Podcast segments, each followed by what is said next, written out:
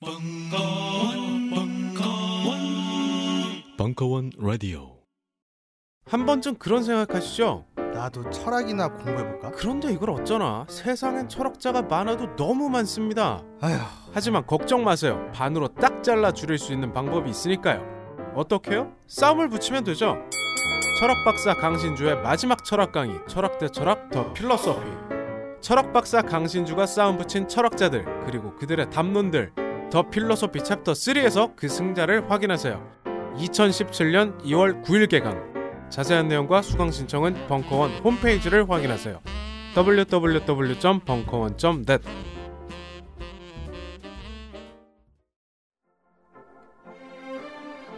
격렬한 런던의 풍경들 쓰디쓴 리버풀의 눈물 견고한 맨체스터의 추억 우울한 베를린의 경기장 강철 같은 민회의 힘. 우아한 바르샤의 품격. 떨리는 라이프지히의 예술가들. 뒤틀리는 파리의 리듬. 정윤수의 스포츠와 예술로 떠나는 유럽 도시 여행. 2017년 1월 3일부터 매주 화요일 저녁 7시. 충중로 벙커원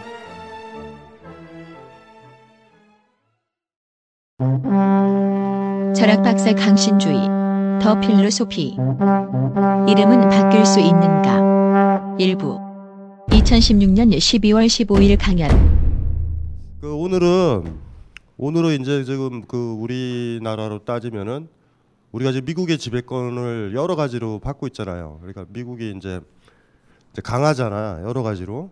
그러니까 어 그렇기 때문에 그 강함 때문에 미국에서 하는 얘기들이 진리로 들릴 수도 있는 거죠. 네. 그리고 누누이 얘기했지만 기독교가 우리나라에 번창한 이유는 서구 문명이라는 물질적 무력이 있기 때문에 우리가 받아들이는 거라고. 만약에 아무리 세련되게 얘기를 해도 서사모아 섬의 종교가 왔다 그러면 우리는 안 믿어요. 그러니까 기독교한테는 모던한 게 있는 거예요. 우리한테 모던한 게 뭔가 모던한 게 있는 거라고. 사실 그 진리성 자체는 공격하기 시작하면 뭐 그냥 초토화도 시킬 수 있죠. 뭐 그 낡은 종교인데 뭐. 근데 이제 비슷한데 철학에서도 사실 영미 철학이 주류를 사실을 형성을 하고 있고 그건 뭐 역시 보니까 이제 그 영어 미국권 그 자본주의 패권과 사실 일정 정도 관련이 있는데 그 영미라는데 특히 이제 영국의 기원인데요. 이 영국이라는 데가 가지고 있는 그 굉장한 경제학적 사유가 있어요. 경제학적 사유. 영국은 경제학적으로 사유한다고. 그러니까 영국은요 감정적이질 않아요, 그냥. 그래서 예를 들면은 대표적인 게 뭐냐면 프랑스만 하더라도 루이 16세를 죽이잖아. 그런데 영국은 그렇게까지 막 무리수를 써가지고 막 그렇게 하지 않고 왕한테 권력만 뺏으면 되잖아요, 그냥. 그러니까 이런 식으로 그냥 내버려 둬요, 그냥. 그리고 이제 우리 우리 여러분들이 잘 알아야 되는데 어떤 모임을 갖죠. 모임을 갖게 되면 여러분한테 제가 50을 산 인생의 경험을 가르쳐 드릴까요? 조직 생활에 적용이 돼. 3명 이상일 때. 3명 이상이라고 그랬어요. 얘 보면 보면은 이렇게 돼 있어요. 항상. 이거 이거 이거 이거. 이거 책 하나 쓰고 싶어. 343 외워야 된다고 343 더하면 뭐예요? 10 그러니까 이게 뭐냐면 이게 내 편. 중도. 나의 적. 이렇게 항상 나눠져. 무슨 말인지 알죠? 그래서 우리 생각에는 섣부른 사람은 이 산물 제거하고 싶잖아. 3만 제거하면 괜찮을 것 같죠? 그러면 어떻게 되냐면 3, 4가 되잖아요 이게 3, 4, 3으로 또 분화가 돼 차라리 어정쩡한 적을 내버려 두는 게 나아요. 무슨 소리인지 아시겠죠? 그래서 싸움은 요 4를 내 편으로 만드는 거야. 3은 무시해야 된다고. 만장일치 굉장히 위험해요. 만장일치 하면 안 돼. 이게 패턴이에요, 패턴. 이해되시죠? 아주 친한 관계이면 모를까? 보통 직장 생활이라든가 어떤 그런 생활 같으면 이, 이 패턴은 거의 맞아요. 그래서 이거를 제거를 안 해요, 영국은 3을. 내버려 둔다고. 이해되시죠? 이거를 제거를 한다고. 프랑스 대혁명 때 막 엄청나게 죽이죠. 뭐 자쿠뱅당하고 그럼 자쿠뱅당이 또 쪼개져 343으로. 그 자기가 죽어 또 이번에는. 그 영국은 딱 알아요. 그러니까 영국은 오버 안 해. 이 3이 왕의 자리다. 그래도 내버려 둬요 그냥. 내버려 두는 거야. 그 영국적인 건데 그 영국적이다. 경제적이다라는 거예요. 경제적이다. 영국적이다. 지금은 다르지만 19세기까지만 하더라도 19세기가 재밌는 현상이요. 서양 문명을 진짜 연구하고 싶은 사람은 19세기를 연구해 19세기를 19세기가 가장 번쩍였었던 곳이에요. 그러니까 모든 면에 있어서 강력한 아나키즘서부터 좌파 운동서부터 버라이어티가 굉장히 많고 그 자본주의가 초기에 발달하면서 여행도 너무 많이 다녀가지고 이해되시죠? 뭐 개테만 하더라도 이탈리아 가고 이탈리아에 대한 책도 막 쓰잖아요, 막. 그러니까 19세기서부터는 아주 그냥 유럽이 하나로 그냥 묶여서 이렇게 움직인다고 보시면 돼요. 1차 대전이 어떻게 붕괴됐는지 아세요? 1차 대전이 왜 마무리됐죠? 민중혁명이에요, 민중혁명. 독일에서의 민중혁명, 러시아에서의 민중혁명. 노동자들이 이러는 거예요. 너희들은 가만히 있고 왜 우리가 군인이 가서 우리가 다 죽어 하는 거예요. 우리가 이제 주류 역사에선 그걸 까먹는다고 1차 세계 대전의 붕괴는요. 독일도 독일도 그때 그 유명한 거죠. 로자 룩셈부르크랑 돼 가지고 있죠. 병사들이 다 반란을 일으키는 거예요. 그러니까 이해되시죠? 그냥 반란을 일으켜요. 러시아 혁명이 일어나죠. 그러니까 뭐냐면 전쟁을 통해서 얻을 수 있는 게 사람한테 무슨 이득이 있어요. 아무것도 없어요. 우린 죽는 거예요. 그냥 계속 쓸려서 죽는 거예요. 뭐 국가니 민족이니 이런 헛소리를 하지만 철학적으로 엄격하게 얘기하면 국가는 빨리 폐지가 돼야 돼요. 이거 자체가 전쟁 도구기 때문에 이거 미셀 푸코서부터 지적을 한 거예요. 국가라는 건 전쟁 도구라고. 우린 전쟁 상태에 있어요. 지금 평화시의 전쟁 상태야. 그러니까 전쟁 이 콜 국가야. 그러니까 이거는 미움이고 갈등이고 싸움이라고. 그래서 어디, 어떻게 단호하게 얘기해야 되죠. 그러니까 사실은. 우리가 어쩔 수 없이 끌려가서 징집도 되고 이러잖아. 그렇죠? 그다 의미 없는 짓들이란 말이에요. 사실은. 무서워서 끌려가는 거죠. 불이익 때문에 끌려가는 거지. 무슨 말인지 이해되시죠? 그게 뭔 의미를 하는지를 몰라요. 그런데 20, 19세기에는 사람들이 강했던 거야. 그러니까. 군대에서 도망 나와버려요. 그냥. 전쟁을 못해. 1차 대전이 끝나는 건 굉장히 묘해요. 2차 대전이 바로 생겨가지고 뭐 히틀러 이런 이미지 속에서 전쟁을 어떻게 됐냐면 나쁜 악마 같은 히틀러를 죽였다 뭐 이런 식으로 끝났지만 1차 대전은 좀 달라요. 많이 달라요. 그게 왜냐하면 1차 대전이라는 그곳이 어쩌면 19세기의 모든 서양의 사람들의 삶, 사상이 연결됐었던 어떤 그런 곳이었었을 것 같아요. 그다음에 그러니까 돌아다니면은 니체 책을 많이 읽다 보면 그게 많이 나와. 영국적이다. 무슨 말인지 알죠? 독일적이다. 어, 이런 얘기들을 잘 알아야 되는데 이코노미컬 경제적이다라는 거예요. 이거 이거 굉장히 굉장히 굉장히 중요한 지적이라. 경제적은 또 뭐와 관련돼요? 이 수학적이다라는 거예요. 수학적이다. 알잖아요. 우리가 배운 경제학이 계량 경제학 아니에요. 경영학과에서 배우는 거 수식 계산하는 거 정확하다고요. 이쪽 사람들은 이런 식의 이런 식의 논리가 어, 이렇게 이걸 제가 강조를 하는 건 영국에서나 미국에서나 이런 철학 같은 게 인간에 대해서 심오하게 들어가질 않아요. 경제적이다라는 거는 이득과 관련되고 결과와 관련되고 이런 것들이잖아요. 그러니까 우리가 뭐 예를 들면 경제적으로 결혼한다라고 그러면 그건 뭐예요? 저 사람과 내가 결혼해서 부가 어떻게 되고 어떻게 어떻게 편리함이 생긴가 이런 걸로 계산하는 거잖아. 여러분들 중에 그런 사람 있어요? 지체 부자유자를 만나서 그 사람을 돌보리라. 결혼해서. 이게 이건 반경제적인 생각이잖아요. 그렇죠? 지 하나 감당하기도 힘든데. 그러니까 우리 사회에도 경제적으로 사회하는 사람들도 있어요. 그러니까 경제가 토대가 안 되게 되면 모든 인간관계는 없고 그러니까 우리가 꿈꿨던 모든 것들이 대부분이 경제적인 거에 뿌려지는 초코 시럽 같이 데코레이션에 불과하다 이렇게 생각할 수도 있어요. 밑에 게 붕괴되면 위에도 의미 없다 이렇게 생각할 수도 있어요. 어쨌든 이런 테마지 이런 테마. 쭉 영국적이다라는 거. 그래서 영국에서 제일 사실 발달을 하고 이랬던 게 논리, 논리적인 것. 그래서 영국의 영미권 철학을 읽어보면 피상적이다라는 거예요. 피상적인 거. 예. 그래서 이제 영국적인 게 그러니까 표면적이고 피상적이고 우리 개인의 내면 이런 거랑 좀 무관하게 어떤 식의 느낌이냐면 인간을 그냥 인간으로 다룬다라는 느낌? 과학적으로 science 그렇죠? 그런 식으로 경제적으로 이렇게 다룬다라는 느낌들이 있어요. 그러니까 단독자라는 개념 있죠. 누구라도 바꿀 수 없는 나. 이런 개념들은 굉장히 약해요, 사실. 단독성이라는 거를 들뢰즈가 강조를 했지만 사실은 논리학에서도 쓰지만 이분이 여자잖아요, 여자. 여자의 특수한 거. 파티큘러리티야. 그래서 여자 한 명이 필요하다 그러면 이 여자를 내가 데려다가 무슨 뭐 뭐라 해도 되잖아요. 써도 되잖아요. 뭐, 뭐 했을지도 모르겠어. 그래서 쓴잖아. 쓰잖아. 근데 이 여자가 없어. 그럼 이 여자 써면 돼요. 나한테 필요한 건 여자니까.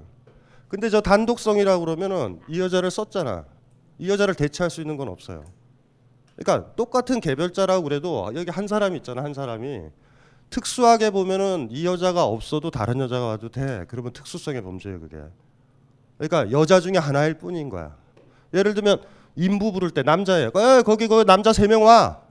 이러면 구태여 이 사람, 이 사람, 이 사람이 안 와도 되는 거죠. 이 사람, 이 사람이 아니라 딴 사람을 바꿔도 돼. 특수성이라고 딱 얘기하면 바꿔도 되는 거예요. 다른 사례들은 충분히 많아. 차이가 뭔지 아시겠죠? 그래서 이게 파티큘러러티에는 함의가 이런 게 들어 있어요. 교환 가능한 개별자야. 파티큘러러티라고 그러면 이거는 교환 불가능한 거예요. 음. 이해되세요? 개별자를 볼 때 그렇게 본다고요. 두 분은 친구야? 친해? 어, 나름. 나름 친하지. 나름 친하죠. 이렇게 친한 관계가 되면은 이분이 교통사고로 죽어버리잖아. 무슨 말인지 알죠? 딴 사람이 이 자리에 이렇게 앉, 앉았을 때 그 사람은 아닌 거야. 우리가 여기도 학창 시절을 기억해봐요. 우리가 이제 반에 배정이 되잖아요. 그 전에. 그런데 방학 중간에 반 아이가 하나 뒤졌어. 그리고 우리 그 아이 뭐 상관없어요. 다른 아이 들어오면 되잖아. 그런데 학기를 다 지내고 너무 친해졌어 1년 동안. 그 아이가 죽어버리면 게임은 다르죠. 그리고 그 빈자리에 누가 전화기 와도 뭔가 그 아이가 나쁜 아이 같아 새로운 아이가. 마치 저 아이가 오려고 그 아이가 죽은 것 같은 느낌도 들고 그닥 잘해주지 않아. 무슨 말인지 이해 이해되시죠? 예. 그러니까 교환 그러니까 개체를 이렇게 내 앞에 여러분들이 개체를 딱 볼 때 교환 가능하게 보는 개체가 있어요. 교환 불가능하게 보는 개체가 있어. 보통 사랑이라 하면 교환 불가능하게 보는 거에 가깝다고 사실은. 이게 왔다 갔다 해요. 왔다 갔다 해. 그러니까 누구를 제거하려면 교환 가능하게 보면 돼요. 이런 식으로. 이 새끼 말고 남편 없나? 이런 느낌? 무슨 말인지 알죠? 무슨 말인지 알지? 왜냐면 그렇게 바꿔놔야 돼. 특수한 걸로 바꿔놔야 제거가 가능한 거야. 어이 거기 여자 셋 와. 남자 셋 와. 그리고 이런 거. 아 남자 없나? 이런 느낌. 남자친구 보고. 아 이런 거 말고 남자 없나? 이렇게 볼 때. 그러니까 교환 불가능하다라고 보는 거가 세지면 사랑이 깊어지는 거야. 그리고 뭐예요? 아 CEO들 자본가들이 정리해고를 하려면 정리해고를 하려면 걔를 그 노동자 한 명을 싱귤러러티로 봐야 돼, 파티큘러러티로 봐야 돼. 파티큘러러티로 봐야 돼요 이거를. 이거 뭐 단순한 거예요. 싱귤러러티로 바꾸면 어떻게 해? 그죠? 교환 불가능한 사람인데 무슨 말인지 아시겠죠? 그러니까 사실 직장 생활할 때 제일 좋은 거는 착취는 당하지만 직장에서 뭔가 이 강력한 캐릭터를 남겨놔야 돼요. 뭐 예를 들면 뭐라 그러자면 가끔 가다가 뭐 팬티만 입고 어 그걸 막 뛰어다니는 거지 막 그리고 사장실에 가서 안녕하세요 막 이러고 그 아이가 교통사고로 죽어봐요. 회사가 다 우울하지. 저, 저 아이를 대신할 만한 아이가 어딨어. 그 사실은 스스로도 어떤 어떤데 이렇게 빌부터 살 수밖에 없을 때는 자기의 싱귤러러티를 강조해 주는 게 굉장히 좋다고. 그 사장 만나도 형 오셨어요 이렇게. 어 동생인데 해고 시키겠냐고. 반면 그 사람이랑 관계가 없고 많은 직원 중에 하나인 것처럼 숨어 있으면 그냥 덩달아서 없어질 수도 있는 거예요 사실은. 그래서 이게 개별자를 볼 때 두 가지 시선이 있다고요. 무슨 말인지 아시겠죠? 철학은 사실은 이, 이 특수한 것들을 이렇게 보자고 계속 주장하는 게 인문 정신이에요, 사실. 불교도 그렇고 다 그러는 거야. 사랑하자라는 거죠. 저 사람이 적 중에 한 명으로 보이는 게 아니라 무슨 말인지 알죠? 그냥 그냥 그냥 죽일 수 있잖아. 반면 정치적으로 사유하는 건 거꾸로 이렇게 가. 이해되시죠? 그런 거 없어. 어? 애인 이런 게 어딨어 또 만나면 돼 이런 식으로 너한테 하학적 작용만 불러일으키면 남자면 여자면 되는 거야 막 이런 식으로 설명하는 방향인 거야 이게 요 두 가지만 알아도 사실 개체를 보는 것들에 여러분들은 그 굉장히 중요한 거죠 꽃을 볼 때 올해 꽃 보자 올해 저, 저 벚꽃 같은 거 볼 때 싱귤러러티로 보면 꽃 지는 거 봐야 된다고 근데 그걸 꽃을 안 보는 이유는 내년에도 다시 필 꽃이야 근데 정확하게 말해서 올해 핀 꽃은 내년에 핀 꽃은 아니에요 근데 내년에 핀 꽃이다. 내년에도 피고 작년에도 피고 재작년에도 피고 전락에 필 거다. 오늘 안 가도 된다. 뭐 이런 이런 거 있잖아. 그렇게 되면 우리는 그거랑 무관해져요. 안 봐도 돼. 올해 핀 꽃이야. 올해 핀 꽃은 올해만 피고 영원히 안 필 거다라고 생각하면 그걸 보러 가게 되는 거예요. 어렵 어렵지 않은 거죠. 그러니까 방향이 뭔지 아시겠죠? 요것만 이렇게 요 요 감수성만 가지고 대상들을 보면은 굉장히 소중한 거예요. 그리고 누군가를 나쁘게 대하거나 제거를 하거나 관계를 멀리 하려면 파티큘러로 슬슬 슬슬 조장해야 돼. 그러니까 남편을 보면서 딱 이런 거지. 남자다. 어, 남자의 외모를 갖추고 있다. 그래서 특수한 그 한 남자로 바꾸는 거예요. 남자친구랑 헤어지고 나서 여자친구랑 헤어지고 나서 친구가 너 새로운 사람 만나볼래? 그럴 때 여러분들이 어 그래 라고 했었을 땐 이미 헤어진 남자친구나 여자친구는 파티큘라러티예요. 교환 가능한 존재야. 반면 그 남, 그런 남자, 그런 여자 못 만나 이렇게 될 때 있죠. 그러니까 사실 엄격하게 따지면 사랑은 딱 한 번밖에 못 하는 거예요, 사실. 논리적으로는. 왜냐하면 자꾸 다른 사람 만나도 못 바꾼단 말이야. 그 사람 역할을 대신하기가 사실 힘들고. 예? 물론 이제 우리한테의 희망은 망각 능력 까먹어. 그러니까 우리는 일정 정도 치매 기운이 있어요. 어 이건 굉장히 사실 소중한 거죠. 그래서 요거 이해되시죠? 영미 철학을 싫어하는 이유. 싱귤라러티가 아니라 자꾸 파티큘라러티로 간다라는 거예요. 그래서 보면 좀, 좀 싫어, 좀. 이해되시죠? 오늘 여러분들이 살펴볼 게 그 테마야. 그 테마. 그 테마예요. 싱귤라러티가 어떻게 파티큘라러티가 될까? 이런 문제. 요거는 머릿속에 넣어 놓으셔야 돼요. 중요한 중요한 거예요. 많이. 그래서 어떤 철학자의 글들을 볼 때 싱귤라하게 쓸 수도 있고 파티큘라하게 쓸 수도 있어.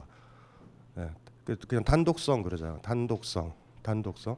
원래 싱귤라러티를 제일 먼저 강조했던 건 키, 키르케고르예요. 키르케고르. 그 저 유명한 얘기, 두려움과 떨림에 나오는 얘기, 아브라함과 이삭 얘기 기억나죠? 이삭. 하나님을 사랑한단 말이야. 아브라함은. 그리고 자기 아들 이삭을 사랑해. 바꿀 수 없는 존재야. 둘 다가. 다른 신으로 하나님을 바꿀 수도 없고 이삭을 근데 갑자기 하나님의 명령을 내린 거예요. 이삭을 제물로 바치라고. 이해되죠? 단독성의 충돌 같은 거예요, 일종의. 그뭐 그 책에는 안 나오지만 옆 제가 옆집 아저씨야. 아브라함이 막 고민하고 있을 때 간다고. 아 씨발 바쳐. 또 놓으면 되잖아. 제가 또 놓으면 되잖아. 아이는 또 놓으면 된다 하면 저는 파티큘라로 가는 거예요. 근데 아, 아브라함한테 도움이 돼요, 그게? 아니죠. 이삭은 이삭이야. 다시 아이를 낳아도 이삭은 아니야. 뭐 이렇게 되는 거죠. 그러다가 이제 결정을 내리고 그게 이제 그게 뭐 키에르케고르가 실존주의 기독교 사상, 실존적 기독교 사상이라 불리는 이유겠죠. 바쳐요, 바쳐. 이제 바쳤을 때 뭐 그 얘기로 따르면 하나님은 그 이삭을 예? 무슨 사슴으로인가 뭔가로 변하게 한 다음에 집에 데려다 줬다 뭐 이렇게 끝나는 거예요. 이제 그 얘기에서 그 아브라함이 이삭에 대해서 봤었던 거. 그리고 저 제가 옆집 아저씨 있잖아요 옆집 아저씨. 아브라함이 본 게 이삭을 단독적인 걸로 본 거고 나는 이렇게. 어머니가 이런 식으로 얘기할 때 여러분들 속상하잖아. 저 새끼를 왜 낳았을까? 수틀리면 딴거 놔서 대체할 것 같은 느낌이 들 때. 그때 사실 존재가 없다고. 에, 무슨 말인지 이해되시죠? 예 그런 거. 이게 이제 우리 일상생활에서도 왔다 갔다 왔다 갔다 하는 거예요. 사랑을 하는 관계 뭔가 이렇게 강하게 인간관계를 맺으면 세계가 싱귤러하게 음, 어떤 대상이라든지 이렇게 보이고 다 퍼펙트하게 싱귤러하게 보인다면 그때 되면 여러분들은 성인이 된 거예요 성인. 내지는 예수 내지는 시타르타. 뭐 이런 경지에 이른 거예요 진짜로. 왜냐하면 싱귤러하게 봐야지만 사랑이 가능하니까. 그러니까 사, 사랑은 그래서 이렇게 정의를 해도 돼요. 단독적인 거라고 시간이 돼가지고 친구들 다 결혼하니까 나도 결혼하고 연애한다. 파티큘라, 파티큘라. 예, 그러니까 요, 요, 개념은요 확장이 굉장히 많이 가능한 거예요. 가능한 거. 음. 자본주의는요 다 파티큘러로 만들잖아. 자본주의의 무서운 점은 무슨 말인지 알죠? 다 저걸로 바꿔줘. 돈으로 환산을 하면서 어쨌든 인문학의 방향은 뭐라고요? 어. 예, 파티큘러러티에서 싱귤러러티로 이양하는 거야. 논리적인 문제뿐만 아니라 시선도 삶도 그렇게 돼야 된다고. 안 되면 안 되면 안 돼요. 안 되면 안 돼. 근데 힘들어요. 굉장히 많이 힘든 거야. 그래서 철학도 이렇게 지적으로 정보를 나열하고 떠들고 아는 척하고 이렇게 생각하시면 안 돼요. 철학을 많이 공부하다 보면 변한다고. 시선이나 자기 삶의 형식이, 삶의 형식이. 삶의 형식이 변하는 경험들을 사실 해야 되는 것 같아. 어, 그 그게 중요한 것 같아요. 그거 그게 우리를 설레게 하는 거지. 어, 나중에 되면 내가 어떻게 보게 될까 그거를 어떻게 보게 될까 전혀 다르게 볼 수도 있다라는 거죠. 어, 그거 중요한 것 같아요. 자 이제부터 뭐를 해야 되냐면 여기 한번 보세요. 지금 핵심이 오늘은 고유명사라고 고유명사 아시죠? 고유명사라는 건 상징적으로 뭐냐면 단독성을 대표하는 거예요. 사실은 고유명사가 이해되시죠? 고유명사가 우리가 예를 들면은 아이가 하나 낳는데 아이가 이삭이다. 아브라함한테 이삭이다. 죽고 나서 이삭이라고 붙이나? 이삭이라고 붙여도 전혀 전혀 다른 의미예요. 그, 그 의미는. 지금 오늘은 고유명사에 대해서 얘기를 지금 하려고 그러는 거예요. 논리적인 이야기고 뭐 그런데 이름과 관련돼서 한번 살펴보는데 이게 뭐, 뭐냐면 이거 이거 논리학의 용어예요. 내포와 외연을 알아야 돼요. 내포와 외연. 들어보셨어요? 한 개념에는 어떤 단어에는 내포와 외연이 있다라는 건데 내포는 뭐냐면 정의 정의 같은 거고 외연은 적용되는 범위야. 그러니까 극단적으로 얘기할게요. 강신주. 강신주도 이게 저 개념이잖아요, 개념. 이거는 내포는 무한대, 무한대. 존재이기도 하고 생명체이기도 하고 남자이기도 하고 많이 붙일 수 있죠. 외연은 하나, 저 하나. 이해돼요? 존재라는 단어 있지. 존재. 이거는요. 내포가 하나야. 있음 하나밖에 없어요. 그리고 외연은 무한대야. 다 존재하니까. 내포와 외연이 뭔지 아시겠죠? 그러면 중간에 어정쩡한 거 보자. 남자. 남자는 여기 내포가 몇 개 들어가겠지? 동 생물, 동물 뭐 몇개 들어갈 거예요? 생물도 되고 일단은 동물 들어가고 그 다음에 인간 인간 들어가지 인간. 이 정도 들어가야지 이 정도. 이 정도 들어가고 남성인 뭐 하나 정도 들어가야 되겠지. 외연은 여자인 거 다 빼고 동시 미생물들 여기 여기, 여기 규정에서 다 빼. 미생물 다 빼고 다 빼 다 다 빼. 무한대는 아니죠. 무한대는 아니에요. 어떤 수가 주, 주어진다고. 내포와 외연이 뭔지 아시겠죠? 그 개념의 정의 개념의 속성 정의. 존재의 내포는 하나예요. 딱 하나. 존재한다 있다라는 뜻밖에 없어요 하나 어? 어, 이 졸리는 분위기인데 벌써? 여기 논리학 배울 때 이거를 많이 써요. 강신주라는 거 고유명사는 내포는 무한대야. 이거 설명하려면 다 설명해야 되잖아요. 생물, 존재까지 다 들어와야 돼. 이걸 설명하려면. 외연은 적용 대상이에요. 그 개념의 적용 대상. 남자, 여, 여자 그러면 다 적용되잖아 이렇게. 이게 이게 외연이라고. 어 이해 이해되시죠? 음. 이해돼요? 어, 이거 됐어요. 여기서 놀라운 사실 하나 있어요. 고유명사의 정의가 뭐겠어요, 그러면? 내포가 내포는 무한대고 외연은 하나야. 340페이지에 그럼 그걸 조금 한번 읽어볼게요. 두 번째 paragraph. 고유명사는 제일 실체를 가리키기 때문에 결코 술어로 사용될 수 없다는 아리스토텔레스 전통은 영국 논리학자 밀에게도 그대로 전해진다. 모든 개념은 내포와 외연이란 두 측면에서 살펴볼 수 있다. 내포란 어떤 개념이 함축하는 성질을 의미한다면 외연은 그 개념이 지시하는 것을 가리킨다고 볼 수 있다. 밀은 고유명사가 단지 외연만을 가지고 내포는 가지지 않는다고 이야기했다. 요 여기 요 요게 가장 정확한 정의예요. 이게 아리스토텔레스 이후의 정의인 거야 고유명사는. 그 사실 논리적인 게 뭐 별거 아니잖아요. 3단 논법도 그 그래도 내포와 외연을 따져서 논리를 계산하는 거거든. 모든 사람은 죽는다. 소크라테스는 사람이다. 소크라테스는 죽는다요. 못 따지는 것 같아. 그러니까 뭐냐면 소크라테스의 내포에 인간이 있어서 그런 거야. 소크라테스 안에 내포가 인간이 없으면 삼단론법도 붕괴된다고요. 그러니까 사실 이건 굉장히 소중한 거예요. 이거 이거 자체가. 그러니까 서구 논리학의 바닥이에요. 사실 저게 내포와 외연이란 개념이. 그 들레즈의 차이와 반복만 하더라도 첫 번째 챕터에 보면 내포와 외연을 어떻게 해체하려는 부분이 아주 집요하게 시도되어 있어요. 그러니까 기존 형이상학을 해체하려는 사람들한테 요 내포와 외연 개념과 관련된 거를 공격하지 않으면 아무것도 안 되는 거예요, 사실은. 그걸 따지니까. 논리학이 하나 있어요. 그게 뭐냐면 디그나가 디그나가 이후 인도 불교 무상의 논리학.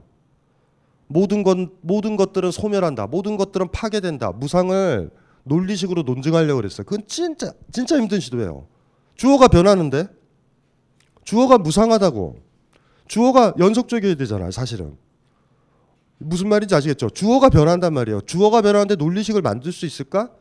요게 이제 보통 인도에서 7세기, 8세기 이후에 흔히 말해서 불교 인식론 학파라는 쪽에서 무상을 정당화하려고 굉장히 노력을 했다. 무상.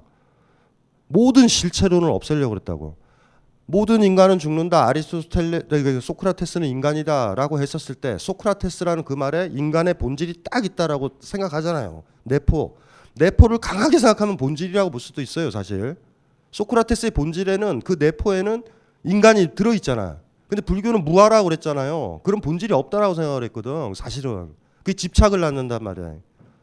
어, 어쨌든지 간에 그렇게 출발하니까 그래서 어쨌든 간에 이 주어 개념이 확보가 안 되면 모든 판단은 안 되는 거예요, 사실. 우리도 봤잖아, 지금.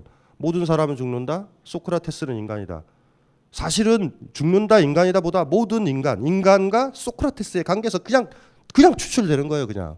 소크라테스에 우리가 생각을 하는가 그 소크라테스도 인간이다라는 내포를 받아들여야 된다고. 그래서 두 번째 말이 중요한 거예요. 모든 인간은 죽는다. 소크라테스는 인간이다. 소크라테스는 인간이다. 그럼 바로 연속되는 거잖아요. 인간은 죽으니까. 그 바로 도출되는 거예요. 소크라테스의 내포에 그걸 안 받아들일 수 있지. 인간을 안 받아들인다라고 그러면 그 3단 논법은 붕괴되는 거예요. 그러니까 두 번째 있잖아요. 모든 인간은 죽는다. 소크라테스는 인간이다. 그 두 번째 말이 자명해 보이지만 와 그거 센 말이에요. 그건 소크라테스의 내포를 이야기하는 거라고. 그걸 받아들이는 순간 그냥 논리는 만들어지는 거예요. 서양의 논리학이라든가 아리스토텔레스 이래로 그 현대까지 뭐 그 전통은 굉장히 사실 센 거죠. 네, 지금 지금 오늘은 이제 그거와 관련된 건데 어쨌든지 간에 고유명사는 내포는 없다라는 건 이해되시죠? 외어는 하나다. 요건 전통적인 거예요. 그런데 그 유명한 프레게 프레게 들어보셨어요? 예. 아 비운의 철학자죠. 비운의 철학자. 비운의 철학자죠. 굉장히 영민했고 혼자서 논리 철학을 거의 끌고 가 끌고 가려고 그랬었죠. 오스트리아 쪽에서 혼자 남아가지고 그리고 이 사람이 어떻게 파괴력을 발휘할지는 진짜 몰랐어요. 사실은 이 사람이 이제 영국에서 영향을 받고 영미 분석 철학을 이해하는 데 있어서 프레게라는 사람은 굉장히 강력하게 대두가 되고 분석 철학 책이라든가 기타 등등 이런 것들을 공부를 이제 영미 철학을 공부를 하다 보면 항상 인트로 부분엔 프레게가 나와요. 프레게의 유명한 얘기. 프레게는 무슨 얘기를 했냐면 고유명사에도 의미가 있다, 내포가 있다라는 얘기를 했다고. 이게 심각한 문제인데 여기 한번 보세요. 341페이지에 의미와 지시체에 관하여라는 그 짧은 논문인데 거기 나온 말. 기호의 지시체라고 불릴 수 있는 것으로서 기호가 지시하는 것 외에도 그 기호와 연계되어 존재하는 것, 즉 내가 기호의 의미라고 의도하는 바를 생각해낸 것이 자연스러운 일이다. 기호의 의미에 표현의 양식이 포함되어 있다. 이에 이와 관하여 예를 들면 저녁별의 지시체는 새벽별의 지시체와 동일하지만 그 의미는 동일하지 않다. 마지막 문장이 중요해요. 금성이에요, 둘 다. 저녁별이라고 그러니까 우리는 안 쓰는 표현인데 이걸 지금 영어로 번역 한국말로 번역했어요. 애들은 걔네들을 저녁별이라고도 부르고 새벽별이라고도 부른다고 고유명사로. 지시체는 같아요. 근데 의미는 달라. 저녁별과 새벽별은. 왜냐하면 그때 보여요. 그 별이. 무슨 말인지 아시겠죠? 고유명사로 금성이다 그러면 이러면 문제는 없어요. 고유명사자 고유명사로 저녁별과 새벽별 그 사례를 든 거예요 지금 프레게가. 그래서 지금 이 사람이 뭘 얘기하고 있냐면 고유명사 안에도 의미가 있단 말이에요. 고유명사 안에도 의미가 있다라는 거야. 내포가 있다라는 거야. 이러면 이제 심각해지는 거예요. 내포가 있으면. 아까도 얘기했지만 고유명사의 가장 큰 매력은 뭐예요? 외연이 하나고 내포가 없어야 돼. 우리 이름은 여러분들 이름은 어떻게 돼? 내포가 없나요?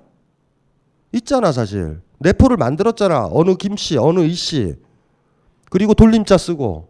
돌림자라는 건 뭐냐면 여러분들이 움직이는 족보를 여러분들 각인시키는 거예요. 여러분들 돌림자 정확하게 쓰면 촌에 가다 보면은 여러분들이 그 사람과 어떤 관계에 있는지 금방 나온다고. 상견례 아세요? 아니 저저저 저 저 결혼하기 전에 상견례 말고 처음에 친척들 만났을 때 상견례 어떻게 하냐면 나이가 중요한 게 아니야. 촌수로 따지면 내가 할아버지일 수도 있으니까 이쪽에 있잖아. 이쪽에 이쪽에 앉고 이쪽에 둘 다 몰라. 족보를 따져봐야 돼. 족보를 들고 다닐 수는 없는 거죠. 그러면 여기 앉아가지고 무릎 꿇고 읊어 아버지의 조남은 모시고 이쪽도 읊어요. 막 읊다가 한 20여 분 떠들다 보면 내 손자라는 걸 안다고. 그럼 나는 바로 양반 자세, 이 새끼는 계속 할아버지 이러는 거예요. 이해되죠? 그 사실은 이 동양의 이름에서는 사실은 내포가 있다라고 봐도 된다고 사실. 어떤 점에서는 그러니까 이게 지금 지금 복잡한 문제예요 사실 이름과 관련된 거니까. 그런데 이 사람이 얘기를 했었던 게 고유명사에 뭐가 있다고요? 두 가지 기능이 있어. 지시. 그다음에 의미. 옛날에는 고유명사는요 리퍼런스만 있었다고 강신주는 외연만 있었다고 외연은 가르키는 거잖아 그 말로. 근데 풀에게는 고유명사 안에 뭐가 있다고 그랬어요? 의미가 있다라고 얘기를 했다고. 와 이건 이게 진짜 심각한 문제에 빠진 거예요 서양 논리학에서 심각한 문제에 빠진 거야. 고유명사는 건드리면 안 된다라고 생각을 했단 말이에요. 고유명사는요 그 사람이 죽거나 없어지거나 사라지면 있죠. 우리의 기억 속에는 강하게 고유명사로 남아 있지만 사실 그 사람을 환기시키는 정도의 역할을 하지만 그거 자체는 그냥 절대적으로 그냥 출발하는 단독적인 것처럼 생각을 했다가 의미가 있다라는 건 굉장히 다른 얘기란 말이에요. 소크라테스 안에 사람이라는 의미가 이제 있게 됐었을 때 여기 조금 이따 이제 그거는 이제 보면 된다고. 어쨌든 전통적인 논리학에서는 저랬거든요. 고유명사는 내포는 없어야 되는데 요게 이제 이거 이게 이게 내포와 관련된 거야. 내포가 있다. 그래서 지금 사례를 든 거예요, 여기. 새벽별과 저녁별은 내포가 달라. 지시체는 같은데. 요 얘기를 한 거죠. 사실 프레게의 이 얘기만 보면 여러분들이 이제 오늘은 굉장히 지루한 수업이라 내가 그랬잖아요. 요 얘기만 들으면 이게 뭐, 뭔 얘기야 이러지만 앞에 이렇게 나중에 요 부분을 읽어보세요. 요, 요 게 얼마나, 요, 얼마나 서양 철학 일반을 동요시킬 수 있고 논리학의 일반을 동요시킬 수 있는 얘기인지. 근데 여기서 이제 여기서 이제 심각해지는 거야. 이 고유명사를 어떻게 할 것인가? 이제 이런 문제가 이제 우리가 빠지는 거예요. 이 고유명사를 어떻게 살릴 것인가? 고유명사는 뭔지 아시죠? 고유명사를 제거한다는 건 뭔지 아세요? 이, 이게 그 철학적으로 좀 크게, 크게 얘기하면 그건 어떤 사람을 낙가무라로 보지 않고 일본 놈으로 보는 거고 어떤 사람을 스미트로 보지 않고 유태인으로 보는 거예요. 고유명사를 제거한다라는 건 누굴 말, 말살시키겠다는 소리란 말이에요. 고유명사를 말살시키려면 분명히 고유명사 안에 내포를 만들어야 돼. 그 의미로 잡는 거니까. 소크라테스 안에 인간이 있었잖아. 인간들 다 나와! 그러면 소크라테스 나와야 되잖아. 인간은 나쁜 종대, 인간은 말종시켜야 돼. 그럼 소크라테스 나오는 거잖아요. 고유명사를 강하게 해서 외연은 하나다라고 그러면은 딴 인간들을 덤태기 써서 못 죽인다고. 우리가 누군가를 지역 감정도 봐봐. 전라도, 경상도 이렇게 나눠지잖아요. 그냥 그냥 나눠버리잖아. 고유 명사를 살려야 되는 거예요. 이거 굉장히 소중한 거거든. 여러분들도 본능적으로 하는 것들 있잖아. 나는 엄마이기 전에 내 이름은 이거다라는 그런 주장을 하고 싶지 않아요? 엄마라는 건 한, 한 여인네가 가질 수 있는 많은 사회적 기능 중에 하나란 말이에요. 그 중에 내포 하나를 딱 잡아서 그 사람을 규정을 하게 됐었을 때 우리는 폭력적인 걸 느낀다고. 그래서 사실은 여성 차별이다라는 게 별게 아니라고. 그한 여자가 한 여자가 있어. 이분이 있어. 여자라는 것도 있어요. 내포에. 그런데 이, 이 사람이 아무리 독창적인 거라고 하고 하고 해도 여자니까 이렇게 나와버린단 말이야. 그래서 이런 거죠. 우리 개별 존재한테는 왜 내포가 무한하다 그랬잖아. 내포가. 근데 그 중에 하나의 의미들 있죠. 그렇죠? 예. 네. 그것들을 하나 잡아가지고 고유명사를 제거하기 시작하면은 그러니까 극단적으로 이렇게 생각하면 돼. 고유명사를 지키는 작업이에요. 그러니까 회사에서도 김대리 이러면 안 된다고.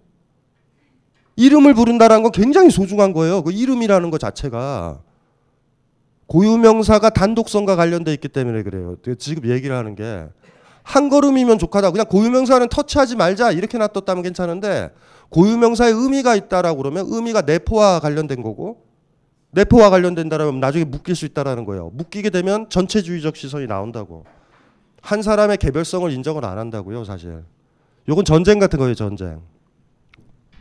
그러니까 그 문맥을 먼저 알고서 좀 얘기를 좀 해야 될 것 같아. 성함이 어떻게 되죠? 역사에 길이 남는다. 어? 여기 그 동영상이 계속 남는 거야. 예쁘게 써줄게 이름도. 그 저기 저 선자가 저 선할선 밑자는 아름다울 미 영혼이 없네. 아버지가 진선미라고 쓰자니 씨발 이게 김씨네. 그래서 그냥 김선미라 한 거 아니에요? 자 이거 보세요. 여러분들은 요 요 이름만 가지면은 아 그러니까 이제 보자고.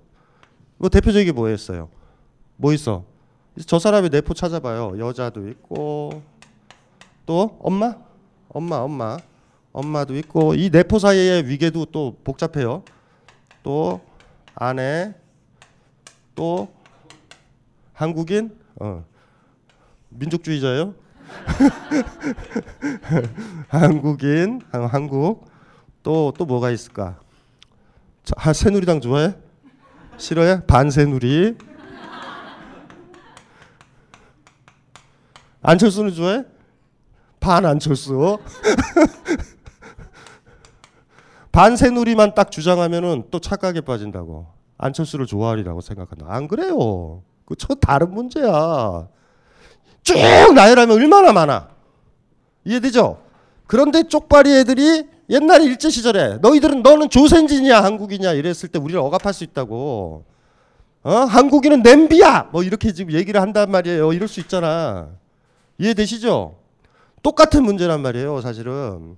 왜 이걸 얘기를 하냐면은 김선미라는 사람이 단독적이다라는 거는요. 이 모든 내포, 무한한 내포를 끌어안는 거예요, 내가. 무슨 말인지 이해되시죠? 그게 소중한 거라고. 인간관계가 협소해지는 거는요, 하나만 보면 돼. 어디를 가든지 나는 엄마 대접을 받아. 남편과 사이를 멀게 하는 방법은요, 애 아빠! 그러면 돼요. 애 아빠라 끝이야. 그럼 애만 죽이면 돼. 그럼 아빠는 잘하죠. 왜 무슨 말인지 알죠? 직장도 똑같은 거 아니에요. 우리가 우리가 부를 때 인간관계가 탁해졌을 때는요. 남편으로만 보이면 끝나는 거야. 사랑하는 건 아니에요. 그냥 남편으로 보이면 어느 집안의 남편이잖아. 근데 그그 남자가 좋아하는 것들 다른 것들 많을 거 아니에요. 낚시도 좋아하고 혼자 있기 좋아하고 산책하기도 좋아하고 그게 다 보였을 때 여러분들은 그 어떤 남자를 사랑했었던 거야. 그냥 어느 날 남편으로 보여 그냥 남편 난 안 해. 이건 마치 편의점 가서 넌 물건 주는 애, 난 돈 주는 애 이런 거야. 이, 이해되시죠? 그럼 사무적 관계로 빠지는 거예요. 더 심하면은 지배할 수도 있는 거라고. 그래서 사실 인문학적 시선이다라고 그러면은 내포를 무한히 연장시켜야 돼요. 내포가 무한해지면 무한해질수록 이거를 같이 가지고 있는 건 딱 한 명으로 잡혀. 쌍둥이마저도 그렇다고 쌍둥이마저도 두 명 딱 세워놓고 우측 좌측 나오잖아. 똑같아도.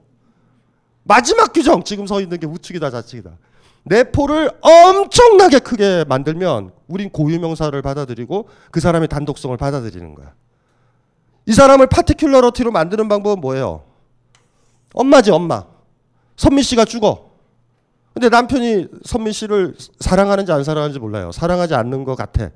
어쨌든 근데 만약에 사랑한다고 사랑 안 한다고 해봐. 이렇게 애들한테 이렇게 얘기할 수 있어. 새 엄마를 구해줄게. 응, 너희들 돌볼 사람이 없지? 파티큘러러티 바로 되지 않아요? 아이들 느끼면 아이들도 그럴 수 있어. 아이들도 이러면 진짜 그 선미 씨가 죽었으면 황당할 거야. 그래요, 엄마가 필요해요, 아빠. 한 명 데려다 주세요. 씨발 이게 뭐야? 선미 씨 입장에서 황당하지. 여러분들 아이가 여러분들을 엄마로만 보면 실패한 거예요, 그냥. 여러분이 아이를 자식이라고만 보면 사랑 아닌 거예요, 그냥. 무슨 말인지 알죠? 그거 하나로 보면 끝나는 거야. 그래서 중요한 거예요.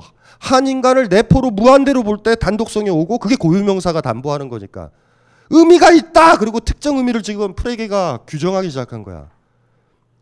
파시즘적 사유가 어디서 출발하는지 알죠? 이 중에 하나만 보면 돼. 이해되죠? 하나만 보면 돼요. 여자라는 거 하나만 보고 저 들어갈 수도 있어. 이거 어렵진 않아요. 이게 이해되시죠? 어 이게 이게 감수성이라고. 그래서 어떤 시가 왜 우리한테 좋은지 아세요? 그 시에서는 그 사가 그 장미에 대한 내포를 하나 더 발견해 줘 우리한테. 무슨 말인지 알죠? 와 그런 의미가 있었구나. 꽃이 더 사랑스러워진다고. 시의 매력은 뭔지 아시겠죠? 내포를 새로 하나 찾아내. 다 알았다고 생각하지만 다 하나를 또 추가시켜줘. 그러니 그 대상이 얼마나 아름다워 보여요. 바꿀 수 없는 대상이 되지. 이해되시죠? 경제학적 사유는 다 줄여. 여자의 소비 욕구는 이거다. 그걸로 끝. 무슨 말인지 알죠? 다 줄인다고. 그러나 인문학과 예술의 사유는요. 늘려 내포를. 내포를 늘린다고요. 어, 이해되시나요? 그래서 고유명사를 고유명사에서 의미가 하나 있다. 저녁별, 새벽별에 하나의 의미가 있다. 이거 굉장히 심각한 문제에 빠진단 말이에요. 사실은 그렇게 지시했었던 그 별의 내포도 많을 거란 말이야. 그냥 내버려 뒀으면 됐단 말이야. 특정한 의미를 하나 딱 있다라고 규정을 하는 순간 다른 의미가 배제되는 거예요. 사실 이게 이게 이게 이게 이게 심각한 거지. 이걸 얼마만큼 늘릴 수 있을까? 이게 이게 여러분들의 감수성이라고. 사실은. 여러분들의 뭐 아이나 뭐 이런 사람 꼬맹이들한테 그런 너는 내가 엄마로만 보이니? 그 아이가 자라가지고 어느 정도 성숙하면요. 엄마이기 이전에 많은 것들이 보여. 징징거리지 않아요. 지금 엄마는 나로서 엄마로서 역할 말고 혼자서 음악을 들어야 될 때야. 이 중년의 여자는. 이렇게 받아들일 때 그 아이는 큰 거예요. 무슨 말인지 알죠? 밥 해줘! 씨발, 이래, 이래 버려, 그게 항상. 엄마는 엄마의 노릇을 다 해야 되잖아. 그러니까 어떻게 엄마는 왜? 여러분들은 그 집에 가서 그러라니까? 내가 엄마로 보이니? 예, 무슨 말인지 알죠? 그건 어떤 유태인이 나치한테 히틀러한테 이러는 거예요. 제가 유태인으로만 보여요? 그리고 어떤 여인네가 우리 사회에 대해서 얘기할 수도 있지. 내가 여자로만 보여요? 그럴 때 슬픈 거예요, 사실은. 나머지의 모든 것들을 부정하잖아. 나머지의 모든 것들을 부정하니 어떻게 돼요? 김선미는 여자 내지는 엄마만 남아. 의미만 남는다고. 와 이러면은 그냥 그러면 특수하게 되잖아요 우리가. 그래서 무서운 거란 말이야.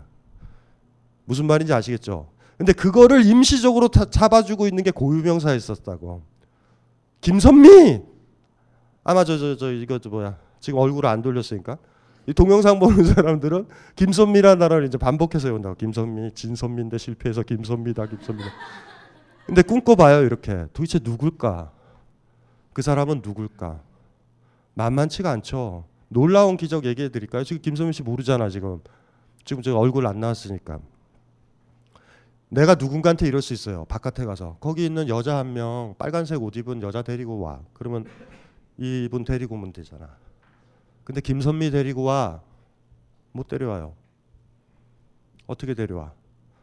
못 데려와요. 절대 못 데려와.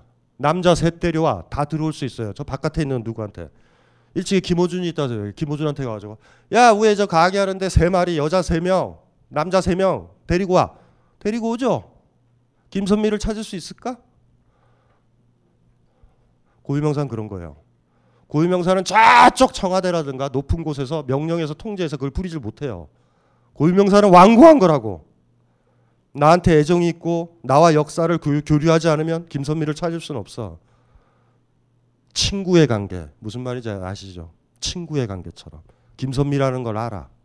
제가 김선미야. 무슨 말인지 아시겠죠? 통제 힘들다 고유명사만 있으면 음 굉장히 힘든 거예요 이게. 이제 대충 심각해져요? 별로 아직도 안 심각해져? 이렇게 얘기를 했는데도 대충 무슨 말인지 알겠죠? 예, 이게 중요한 거예요. 고유명사는 그렇게 심각한 거예요. 사실 철학적으로 고민을 해보면. 어쨌든지 간에 자, 왜 이렇게 지금 얘기를 하냐면 드디어 비트겐슈타인의 스승 버트란트 러셀이 나와요. 버트란트 러셀.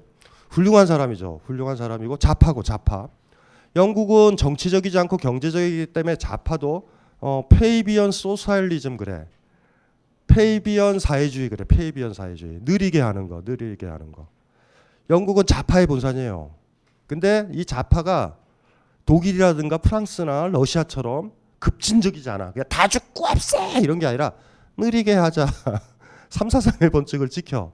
파비우스 막시무스라는 로마 장군에서 나온 거야. 파비우스 막시무스. Fabian. 형용사. 파비우스 막시무스적인 socialism. 그게 뭐냐면 지공 지공. 카르타고랑 전쟁했잖아요. 카르타고랑 로마가. 근데 로마군이 적었어. 그때 로마군을 이끌었던 사람이 파비우스 막시무스거든요. 그랬더니 버팅기는 거야. 이 세상에 제일 무서운 게 뭔지 아세요? 배고픈 거잖아. 군대가 쪽수가 많은 쪽이 식량이 모자르거든. 근데 노마보다 많아 카르타고 그래서 버팅기는 거야 이렇게 버팅기는 거야. 근데 노마에 있는 그 잘 그 군 전쟁도 모르는 새끼들은 노마의 명예를 떨어뜨렸다. 무슨 말인지 알죠? 왜 장군 새끼를 뽑았더니 진지에 앉아가지고 그냥 노냐? 이래가지고 장군을 바꿔버려요. 그래서 그 장군은 또 어떤 거야? 또 카르토르가 싸워야 되잖아. 싸우다가 개박살 나요. 그 파비우스 막시무스를 다시 데리고 왔어. 그때 또 다시 안해 전쟁을 가만히 있어요. 그래서 끝내 카르타고를 이겨요. 지구전. Fabian이라는 말이 그래서 파비우스 막시무스라는 장군 이름에서 왔는데 그 호민관 이름에서 왔는데 파비우스에서 따서 Fabian 그래. Fabian social, socialism, 페이비언 사회주의라는 거 좌파지 좌파. 아주 급진적인 건 아니에요. 천천히 가자, 천천히 가자. 거기에 중심 세력이 버트란트 러셀이에요. 우리가 알고 있는 케인즈도 마찬가지예요. 영국의 지식인들은 다 Fabian socie, society 그 학회 Fabian socialism에 들어있다라고 보면 돼. 이게 동구권이라든가 러시아라든가 독일과는 좀 다른 전통의 사회주의 전통이 있어요. 예를 들면 런던 경제 경제 런던 대학 아우 좌파의 본산 아니에요 거기. 예? 막시즘 배우려면 거기 가서 배워야 된다고요 사실은. 안 그러면 도식적 막시즘 배우니까. 그 러셀이 이제 그런 사람이라고요. 뭐 괜찮은 사람이죠. 예, 버트란트 러셀. 영민하죠. 굉장히 영민했던 사람. 그 사람의 테마 보세요. 343페이지에. 고유명사도 일반 명사들로 번역할 수 있다. 이제 일반 명사로 번역한다. 러셀이 왜 그랬는지 모르지만 러셀은 이 시도를 한 거예요. 러셀답지 않게. 이 고유명사를 일반 명사로 변환을 한다라는 건 굉장히 위험한 거예요. 지금 사실 위험한 작업을 지금 하려고 있는데 요거를 우리가 이제 이해를 해봐야 돼요. 자, 이거 한번 봐봐요. 345페이지에. 이 책은 번역돼 있어요. 논리적 원자론의 철학 안 팔리고 있지만 The Philosophy of Logical Atomism 이 책 보세요. 소크라테스와 같은 통상적으로 사용하는 이름들은 실제로는 기술어들에 대한 축약에 불과하다. 우리는 소크라테스를 직접 대면하지 못했다. 따라서 우리는 그를 명명할 수 없다. 이거 굉장히 소중한 거예요. 잘 생각해 보셔야 돼요. 소크라테스는 죽었잖아. 외연이 없어요, 지금. 무슨 말인지 알죠? 외연이 없는 상태에 소크라테스는 죽었으니까. 이순신도 죽었고 우리가 알고 있는 유명한 사람은 다 죽었잖아. 그 사실 러셀도 사실 출발하는 게 그렇게 만만한 건 아니에요. 소크라테스가 고유명사라고? 고유명사면 외연이 하나여야 되잖아. 이렇게 생각하지? 근데 뒤졌잖아. 이 뭔 소리야 이게? 이게 이제 문제가 되는 거예요. 그럼 고유명사가 뭐냐라는 걸 또 고민을 해야 되잖아. 우리가 너무 쉽게 생각한 거예요. 김선미 씨 있으니까 김선미, 김선미 이랬잖아. 김선미가 죽으면 어떡할 거야? 저기서 사라지면. 김선미는 고유명사를 안 쓰나요? 한때 김선미 씨가 그랬었는데 그때 강의 들었을 때 그랬었는데 술도 그닥 좋아하지 않으면서 술을 자꾸 마시려고 그랬던 그런 여자였는데 뭐 이런 것들 있잖아. 이런 것들 우린 쓰잖아. 근데 사실은 외연이라는 측면에서 사라져 버렸단 말이에요. 이제 읽어보세요. 그래서 기술어들. 자, 방금 떠들었었던 얘기 강의에서 나왔었던 것들은 배경으로 남겨두고 러셀을 쫓아가자고요. 버트란트 러셀을 쫓아가자고. 순서는 뭐냐면 우리가 미리라고 그랬지만 고유명사는 이제 정의는 나왔죠. 원래 고전적 정의. 내포는 무한대, 외연은 하나. 이러다가 프렉에서부터 아니다. 고유명사에는 어떤 뜻이 있다. 에? 새벽별, 저녁별처럼 그쵸? reference, 지시체. 지시하는 거는 같지만 의미는 다르다. 유럽에서는 그런 거예요. 그러니까 금성이 새벽에도 보이고 저녁에도 한번 보여. 초저녁에도. 이게 이렇게 이렇게 우리의 자전 때문에 무슨 말인지 아시겠죠? 같아 지시체는. 이제 그래서 이제 들어 비유를 들었잖아. 거기에 한 걸음 더 가는 사람이 나온 거예요. 아니나 다를까 러셀이 제일 좋아했었던 자극을 많이 받았던 게 프레게예요, 사실. 프레게를 읽는 거예요, 지금. 근데 이 사람은 어떻게 됐냐면 소크라테스 있잖아. 지금 방금 읽었었잖아요. 이거 이렇게 해도 돼요? 이 사람은 뭐라고 얘기를 하냐면 플라톤의 스승. 돼, 안 돼? 또 뭐가 있어요? 독약 마신 사람. 3단 논법 때문에 제일 많이 죽었던, 죽은 사람. 뭐 이런 거. 3단 논법의 피해자. 3단 논법이 발달돼서 모든 사람은 죽는다. 소크라테스는 사람이다. 그래서 소크라테스는 죽는다. 전 세계 대학에서 소크라테스는 매일 죽어요. 내가 봤을 때. 이 사람은 살아 있는지도 모르겠어. 어, 죽으려고, 죽으려고 태어난 철학자한테. 3단 논법의 희생자. 기술한다라고 그랬어요. 기술. 요것들이야, 요것들. 소크라테스를 기술하잖아. 소크라테스는 요걸로 바꿀 수가 있다라는 거예요. 바꾸면 돼. 무슨 말인지 알죠? 소크라테스는 철학자다. 이 말 대신 플라톤의 스승은 철학자다. 이래도 되고 3단 논법의 희생자는 철학자다. 이래도 된다고 바꿔도 된다고요. 기술구로 바꿔도 되는 거예요. 무슨 말인지 알죠? 저녁별을 새벽별로 바꿔도 되잖아. 이 사람이 지금 한 단계 더 나가는 거예요. 이거 굉장히 소중한 거예요. 근데 이건 의미 덩어리잖아. 무슨 말인지 알죠? 독약 마신 사람. 플라톤에는 플라톤이라는 고유명사가 나와서 그렇다고 치지만 이거 보세요. 독약 마신 사람. 독약. 사람. 음, 뭐 어때? 일반 명사로 확 바꿔 비슷하게 바꿔 버리는 거예요. 지금 이제. 소크라테스는 사람이다. 우리가? 소크라테스는 철학자다 대신 플라톤의 스승은 철학자다. 독약 마신 사람은 철학자다. 삼단론법의 희생자는 철학자다. 이렇게 바꿔도 된다라는 거야. 고유명사의 역할은 그래서 여기 한번 읽어볼게요. 우리는 소크라테스를 직접 대면하지 못했다. 맞아요, 사실. 따라서 우리는 그를 명명할 수 없다. 우리들이 소크라테스라는 낱말을 사용할 경우에 실제로는 하나의 기술어를 사용하고 있는 것이다. 우리의 생각은 플라톤의 스승, 독약을 마신 사람, 논리학자들이 죽는다는 예로 많이 제시하는 사람 등과 같은 이런 몇몇 구들에 의해 만들어지고 있지만 이름이라는 낱말의 고유 의미에서 그 이름을 하나의 이름으로 사용하고 있지는 않다. 고유 명사를 바꿔버리는 거예요. 이렇게 기술어구들로 쫙쫙쫙쫙쫙쫙 이렇게 바꿔버린다고. 이해되시죠? 여기서 시도의 하나 고유 명사가 사라지는 거예요. 고유 명사가 고유 명사가 증발하는 거예요. 이제 문장으로 바꿔버리는 거예요. 이제 이제 그런데 그거를 하나 또 기억을 해야 된다고요. 여기서 고유명사를 이렇게 이렇게 바꿔버리잖아. 바꿔버린다는 건 아까도 요것이 가지고 있는 그 철학적 의미는 너무 너무 명확한 거죠. 사실은 김선미 씨를 그러니까 이게 이게 조금 이제 포인트가 이제 빗나가는 거예요. 이제 여기 이제 이분 성함이 어떻게 되세요? 박혜경? 박혜경 씨라는 말을 안 써도 되는 거야. 이제 저 저 옷 색깔로 바꾸면 돼. 기술고로 바꾸면 되는 거예요. 그냥 기술고로 바꾸면 저 사람을 찾을 수 있다고. 내가 저 바깥에 있는 어떤 사람한테 저 재킷에 팔에 이렇게 문양이 있는 어 문양이 있는 그 여자를 찾아와라고 하면 찾을 수 있지. 박혜경 그럼 못 찾는다고요. 우린 직감한단 말이야. 기술어구와 그 고유명사는 달라요 또. 러셀은 지금 그렇게 생각하진 않는 거예요. 지금 전혀. 조금만 더 고민을 해봐야 된다고 많이. 고유명사는요. 그 사람과 굉장히 강한 관계에 있질 않으면 못 찾아요 사실. 바깥쪽에서 누가 박혜경을 찾을 수 있냐고 감히. 박혜경인 게 어디 박혜경에서 뭐가 있어 그냥. 아무것도 없잖아. 이해되죠? 기술옥으로 바꾸면 규정이 된단 말이에요. 완전히 이제 달라져. 마치 똑같은 거예요. 여자 세 명 데리고 나와 이런 거랑 똑같아져 버리는 거야. 기술옥으로 바꿨을 때 왜 러셀이 그 작업을 했는지 잘 모르겠어요. 탁월한 인문주의자인데 왜 이걸 이렇게 바꾸려고 그랬는지는 잘 모르겠어요. 사실은 굉장히 위험한 작업을 지금 하고 있는 거예요. 사실 기술옥으로 바꿀 수 있다. 어떤 사람을 설명을 할 때 그 사람을 설명하는 기술할 수 있는 말로 바꿀 수 있다. 한 걸음이면 족하죠 이제는 이제 인간 다섯 명 나와 유태인 일곱 명 나와 한국 사람 여섯 명 나와 일본 사람 다섯 명 나와. 무슨 말인지 알죠? 흑인 셋 나와. 그리고 누구든지 쉽게 찾을 수 있는 거예요 한 걸음이면 지금 족하단 말이에요. 제가 미리 결론처럼 얘기를 한 거예요. 기술어구와 기술어구와 고유명사는 상당히 달라요 사실. 간극이 꽤 많아. 소크라테스가 그러니까 김선 우리 김선미 씨를 모른다고 하더라도 김선미를 알게 되면 김선미를 알게 되면 김선미 씨를 기술할 수 있는 거의 모든 기술코드를 여러분들은 직관적으로 다 알게 돼요. 이해되죠? 근데 우리가 김선미 씨를 기술할 수 있는 하나의 용어로 바꿔버리면 어, 이게 만만치가 않아요. 김선미 씨가 그렇게 쉽게 포착되질 않아.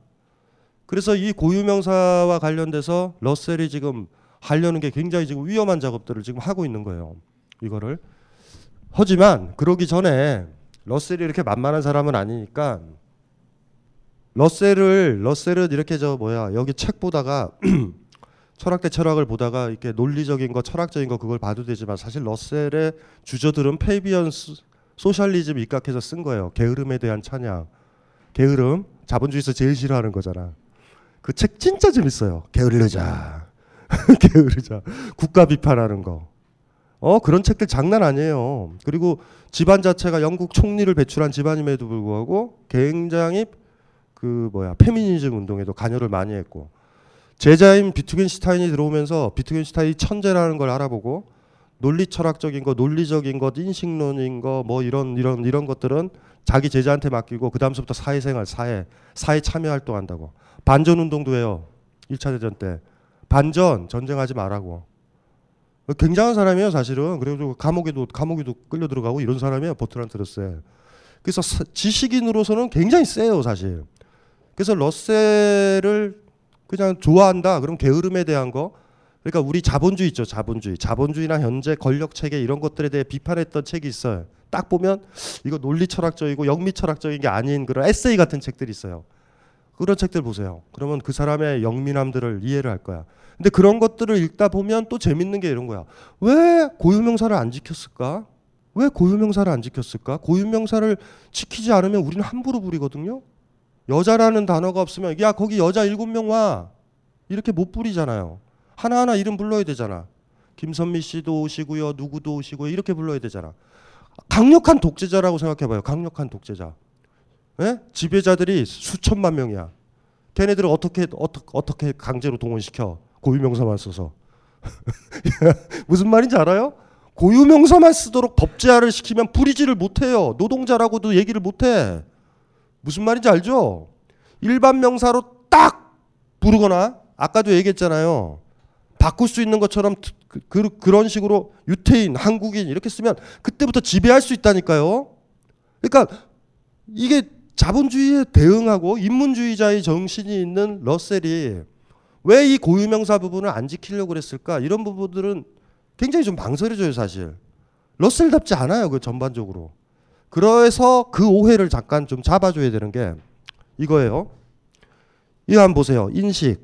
347페이지에 보면 두 가지 나오지. 이것만 생각을 했다면 러셀을 비판받아도 마땅하다고. 기술어로 바꾼다고. 그러나 단서 하나 있죠. 뭐예요? 소크라테스는 본 적이 없잖아. acquaintance 직대면이에요. 본 거야. 김선미 씨를 본 거야. 이런 앎도 있어요. 하지만 죽은 사람도 있잖아. 죽은 사람들은요 기술구로밖에 붙일 수가 없다라는 거야. 그 사람의 역사, 그 사람이 남는 것밖에 못 붙인다라는 거예요. 그래서 사실은 요 밑에 거 부분만 가지고 제가 지금 비판하는 건데 버트란트 러셀한테는 이게 있어요. 두 가지 지식이 있어요. 하나는 뭐냐면 내가 그 앞에 어켄티스 직대면 하는 거예요. 직면 이걸 지어서 뭐라고 번역했어요? 직접 대면에 의한 인식이라고 그랬어. 인식은 두 종류가 있어요.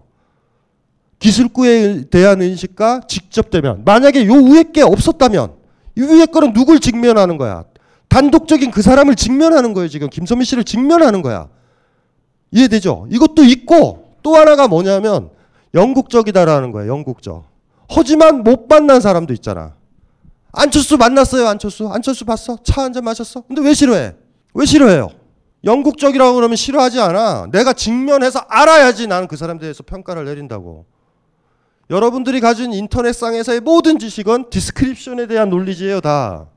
어떻게 어떻게 기술대 그, 그 양아치래매! 그냥 이런 식으로. 간제비래 간제비! 안철수 보냐고! 그게 굉장히 위험한 거예요. 러셀의 건강함은 그런 데 있는 거야. 논리지바의 에칸테스 이게 중요한 거예요. 근데 이게 제한적이잖아 그래서 사실 이거에 대한 강조도 이 철학 대 철학 쓰면서 쓸 수밖에 없었던 거예요 사실은 요 측면만 보면 비판받아 마땅해 하지만 이해가 되는 거죠 이제는 직면할 수 있는 그 사람이나 단독적인 사람에 대해서는 그 러셀이 그렇게 하지 않아. 그러니까 오히려 거기서 어떤 정직함을 찾죠. 뒤진 인간들. 직면하지 못했던 인간들의 고유명사는 뭐예요? 사실 기술꾼들이라고. 여러분들이 책 읽을 때 나오잖아. 책 좀 읽다 보면은 만약에 예를 들면은 박정희. 박정희 나오면 기술꾼 있잖아. 어? 어? 어? 개 같은 독재자. 뭐 이런 기술꾼들이 있잖아요. 아니면 보수 세력은 이런 거지. 우리 민족의 경제를 반석에 올린 사람. 기술꾼들 있죠. 아, 이해되잖아요. 러셀이 지금 얘기하는 건 그런 거예요. 그러니까 너무 일반적으로 확장을 안 했으면 좋겠어. 러셀은 두 가지 인식을 얘기한다고. 우리가 뭔가를 이해하고 아는 데 있어서는 직대면에 의한 인식. 영국 경험론의 전통이에요. 건강하지. 러셀의 저 얘기만 들어도 여러분들이 얼마나 기술구에 의한 인식에 연연하는지 아시겠죠? 어디서 탁 블로그에서 맛집이라고 씨발 기술구를 보고 간다? 직대면을 해야지 가서. 직대면을 해도 의미도 없어. 기술구에 사로잡히니까 맛이 없어도 맛있다, 맛있다. 이 집 맛은 좋은데 내 혀가 썩었다. 내지는 내가 건강하지 못해서 그렇다. 뭐, 뭐 이런 식으로 가잖아. 사실은 기술구에 대한 인식은 위험한 인식이에요. 분명히 근데 러셀의 건강함은 직대면하는 게 있어. 자, 그러면 문제가 된다고. 어떤 문제가 되냐면 이제 이제 딱 나왔잖아. 고유명사도 두 종류가 있을 거 아니에요, 그럼. 에? 하나가 뭐냐면 여기 이거는 나왔지. 대상이 뭐예요? 소크라테스 얘잖아. 죽었으니까. 그러면 여기 우리 우리 입장에선 제 입장이에요. 여러분 입장 아니고 김선미. 이것도 있다고. 자, 그런데 이제 이제 심각해진다. 요거 한번 읽어 보세요. 346. 이름과 관련된 나온다. 논리적 의미에서 이름들로서 사용할 수 있는 유일한 낱말들은 이것 혹은 저것과 같은 낱말들 뿐이다. 이것 저것 김선미라고 하면 안 돼요. 이것 멀리 있으면 저것 직대면이에요 지금 내가 여기 있으니까 가까이 있으면 티스 멀리 있으면 대시잖아. 이것 가리키면 되죠. 직면하는 거야. 이거야. 이것이라는 낱말을 말하는 순간에 직접 대면하게 되는 개별자를 지시하기 위한 하나의 이름으로 사용한, 사용한다. 우리들은 이것은 하야타라고 말한다. 만약에 이것이란 낱말을 말하는 순간에 보고 있는 것을 의미하면서 이것은 하야타라고 말하면 이때 이것은 고유명사로 사용되고 있는 것이다. 김선미라는 단어도 중요한 건 아니에요. 사실은 직대면이니까 내가 직면해 가지고 쓸 수 있는 유일한 주어는 디스나 that밖에 없는 거야. 김선미라는 것도 덧붙여진 거에 불과해요, 사실은. 여기 더 나가면은 이런 거지. 김선미가 아니어도 돼. 여러분들 이름 바꾸잖아. 하지만 이것 이 사람 우리 좀 우리 좀 완화하자. 이 사람 저 사람 직면이죠. 이것도 가능하다고. 논리적으로 유일하게 우리가 논리적이라는 말을 썼어요. 논리적이다라는 말은 뭐 3단 논법을 계산하자라는 게 아니야. 어, 원칙적으로라는 거야. 원칙적으로 주어는 이것 저것이고 김선미 씨 어머니도 이것이 태어난 거야. 이것이. 이것이라고 계속하면 헷갈리잖아. 이것들이 많으니까. 그래서 김선미라고 붙인 거예요. 하지만 김선미의 핵심은 김선미는 지금 웃는다에서 핵심은 제가 뭘 얘기하는지 알지? 이것은 웃는다야. 아, 이해, 이해돼요? 네. 직대면에서 주어 살아 있어. 고유명사 살아 있어요. 주어는 논리적으로 이것 저것밖에 없어. 직대면이니까. 그리고 김선미는 다른 문제예요. 경제학일 수도 있어요. 김선미라고 부르자. 김선미라고 부르고 의미는 더 중요한 거 아니지. 하지만 직대면에서 이것인데 김선미면 게임은 달라요. 내포 하나잖아. 아니 내포가 아니라 외연 하나잖아요. 이것 김선미는 거기 무슨 뜻이 있어? 내가 처음 만났는데 당신 이름 뭐예요? 그럼 뭐 뭐래? 김선미라고 그러잖아. 뭐 가르치는 거는 이 사람밖에 없어요. 요두 가지가 러셀의 인식론에서 제일 중요한 거예요. 응? 직대면에 대한 인식과 기술에 대한 인식이 있어. 여러분들이 책 보고 공부하는 건 다 뭐지? 기술에 대한 인식이야. 이거 이거 이거에 사로잡히면 사실 안 되죠. 영국적 경험론이 무신나지 않아? 직접 봐야 되고 직접 먹어봐야 되고 이것은 맛있다. 이것은 저것은 아름답다. 이런 얘기를 하는 거예요. 그래서 이런 거지. 하지만 김선미라는 것도 또 마찬가지야. 드디어 김선미는 기술구로 정의되게 됐어요. 오늘 고유명사 강의에서 제일 인용이 많이 된 여자. 무슨 말인지 알죠? 가능해. 화면에 안 찍혀도 돼. 이 여자는 이제. 이 여자 죽어도 돼. 무슨 소린지 아세요? 기술구로 바로 변해. 무슨 말인지 아시겠죠? 그러니까 여기서 좀 슬픈 것도 있어. 굉장히 고립된 느낌 있죠. 내가 직면한 이것 저것밖에 없는 거야. 나한테 주어는 사실은 내가 발언할 때 이것은 하얗다, 이것은 맛있다. 무슨 말인지 알죠? 이것은 울고 있다. 무슨 말인지 알죠? 저것은 웃고 있다. 이거밖에 없어. 그 다음에 우리가 편의상 김선미라는 이름을 붙이고 이것이 김선미가 되는 거지. 하지만 여전히도 마찬가지예요. 왜? 우리가 이, 이, 이 사람 이름이 김선미, 살아있는 김선미라는 걸 가리키는 방법. 이 사람이 그때 웃고 있던 여자야. 강의 때 많이 인용된 여자야. 이 여자가 김선미야. 무슨 말인지 알죠? 이걸 식별하려면 다른 사람들 와가지고 이 하살표를 봐야 돼. 이 여자가 김선미구나. 이렇게 배우는 거예요. 그 메커니즘은. 요 두 가지가 이, 이해되시죠? 이게 논리적 고유명사라고 그래요. 그래서 이것과 저것을 이제 김선미는 제거를 하고 김선미는 굉장히 애매한 거죠. 조금 밀리면 이쪽으로 가는 거야, 사실. 기술에 대한. 그래서 이제 논리적으로 고유명사는 이거, 저거. 이것도 마음에 안 들어요, 사실은. 왜요? 우리는 주어를 쓰지 않아, 우리 한국 사람들은. 맛있다 그런다고 우리는. 이거 영국식 표현이야. 영어식 표현. 주어를 반드시 써야 되는. 그러니까 뭐 어쨌든 어쨌든 간에 영미 분석 철학은 영어적 베이스에서 잘하는 거예요. 우리랑은 많이 안 맞아요, 사실은. 어떤 점에서 대충 대충 이제 대충 그거 마지막 부분 한번 볼게요. 그래서 347페이지에 이렇게 해서 한번 부분을 볼게. 이렇게 해서 결국 러셀은 프레게의 주장을 끝까지 관철하여 마침내 우리가 사용하는 고유명사에는 외연이 전혀 필요 없다고 주장하는 데까지 이르게 되었다. 기술구에 대한 인식은 그렇죠. 그 사람이 죽었다 그래서 고유명사 못 쓰나? 에? 기술구잖아, 기술구. 예, 이해되시죠? 음. 이제 그 이제 끝난 거예요. 이제 외연도 외연도 외연이 필요 없어요. 이제 내포가 있잖아 고유명사도 이렇게 돼버린 거예요.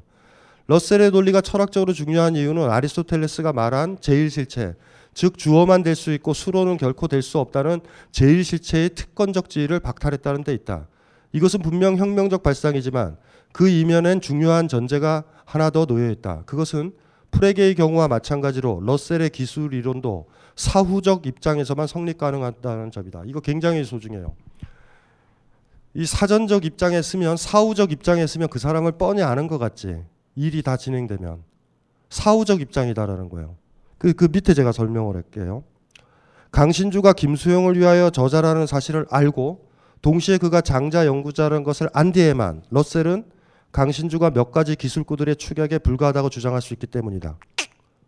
알아야 된다고 사후에만 일이 벌어진 다음에는 사실 기술구들에 대한 그 인식은 사실 뭐 어떻게 보면 비판해 보면 그렇죠. 사전에는 어떻게 알아? 저 딱 만나서 강신주라는 이름으로 뭐, 뭐, 뭘 알겠어요? 사람들이 아무것도 모르지. 하지만 이런 사후적 정보를 몰라도 우리는 강신주와 같은 고유명사를 의미 있게 사용하고 있지 않은가? 사용해요.